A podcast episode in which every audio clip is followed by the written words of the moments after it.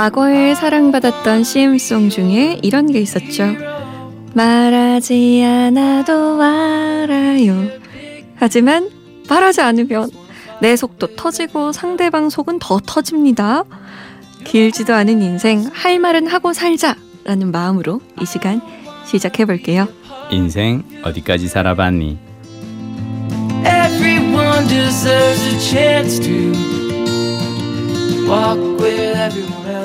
이분은 할 말이 너무 많아서 매일 아침 자신의 블로그에 할 말을 쏟아내고 계십니다.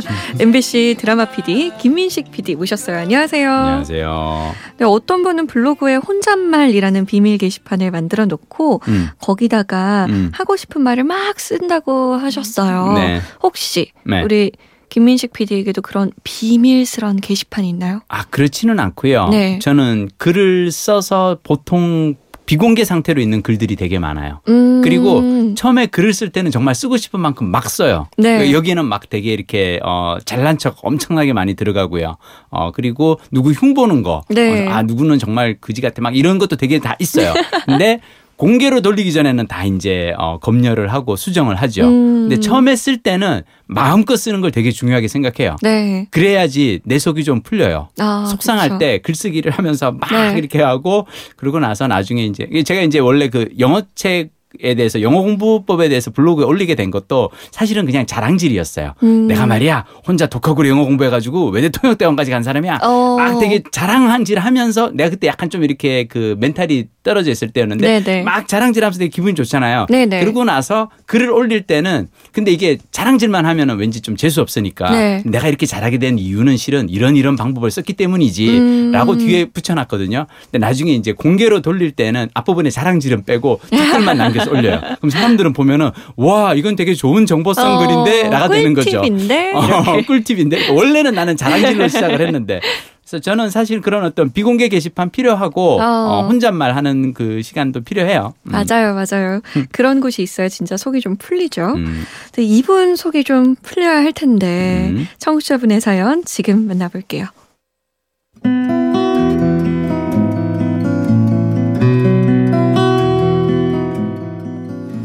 6월 결혼을 앞두고 있는 예비 신부입니다. 요즘 결혼 준비 때문에 신경 쓸 일이 한두 가지가 아닌데요. 그중 가장 골치가 아픈 건 바로 축가 문제입니다. 원래 예비 신랑이 셀프 축가를 하기로 했었어요. 저도 그걸 원했고요. 그런데 지난주 월요일 남편이 축가 문제로 할 말이 있다고 하더군요. 들어보니 신랑 누나가 축가를 부르고 싶다고 하셨대요. 그것도 조카 둘과 같이요. 남편은 이래도 좋고 저래도 좋은 눈치였어요. 하지만 저는 제 결혼식 왁자지껄하게 만들고 싶지 않거든요. 저랑 신랑 둘이서 조용하고 담백하게 치르고 싶었죠. 그래서 남편을 통해 형님께 아무래도 조카들이 축가를 부르는 건 안 될 것 같다. 완곡하게 거절했는데요. 형님께서는 가족 행사인데 잊지 못할 추억을 만들어 보자며 자꾸 압력을 넣으시네요. 신랑도 제가 싫다 하니 형님께 그만하라고 말했다는데 계속 연락이 오니 어찌해야 할 바를 모르겠습니다. 듣기로는 아이들과 축가를 연습하고 있대요. 저만 싫은가요? 정중하게 거절하는 방법 있을까요?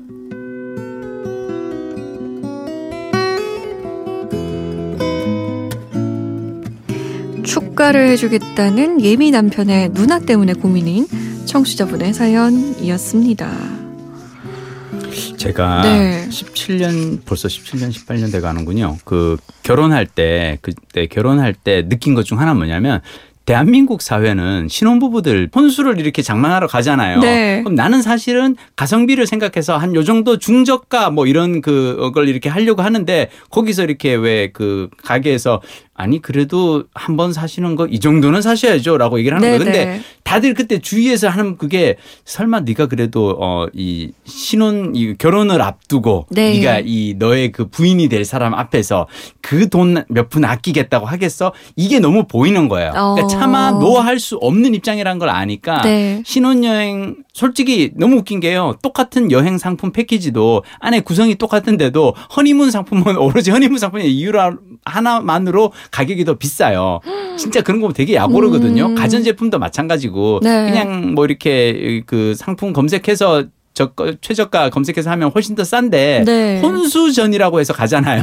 그럼 무조건 더 비싸. 어. 근데 저는 이 사연을 읽으면서 안타까운 건 뭐냐면 그 신혼부부들에게 주는 그 스트레스들이 있어요. 네. 그거를 나는 좀 줄여줬으면 좋겠어요. 사회적으로. 음. 그러니까 그것이 어, 결혼하려면 적어도 이런 정도의 평소에 아파트에선 살아야지 이런 음. 정도는 해야지 결혼식에선 적어도 이 정도는 해야지 라고 하는 신혼부부들에게 주는 이 스트레스를 줄였으면 좋겠는데 지금 사실은 이 분 시댁에서 하는 것도 어떻게 보면 스트레스거든요.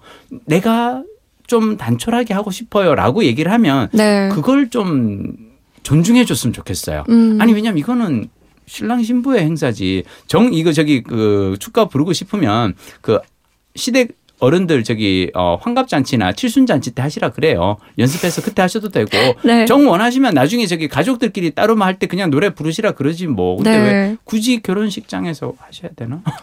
그러게요. 게다가 이렇게 싫다고 얘기까지 했는데 네, 싫다고 얘기를 했는데도 불구하고 가족 행사니까 잊지 못할 추억을 만들자라고 하신 것 같은데, 물론 결혼이라는 게 가족 행사긴 한데, 네. 주인공은 신랑과 신부잖아요, 사실. 그렇죠. 음. 그렇기 때문에 그 주인공들의 의사가 음. 아무리 가족 행사라고 하더라도, 하더라도 그 둘의 의사가 가장 중요한 건데, 음.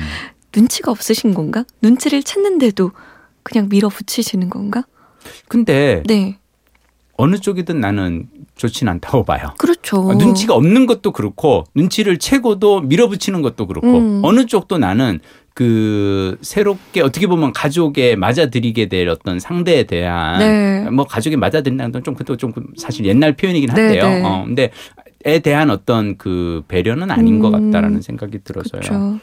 정 그러시면 음. 결혼식 뒤풀이로 노래방을 한번 가시는 거.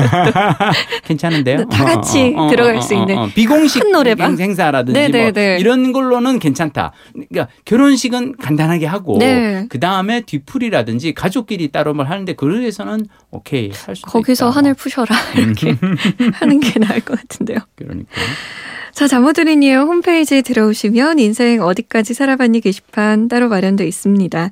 거기 들어오셔서 여러분의 고민 남겨주시면 저희가 해결책은 못 내어드려도 머리 맞대고 함께 고민해 볼게요. 다음 시간에 만나요. 다음 시간 뵐게요.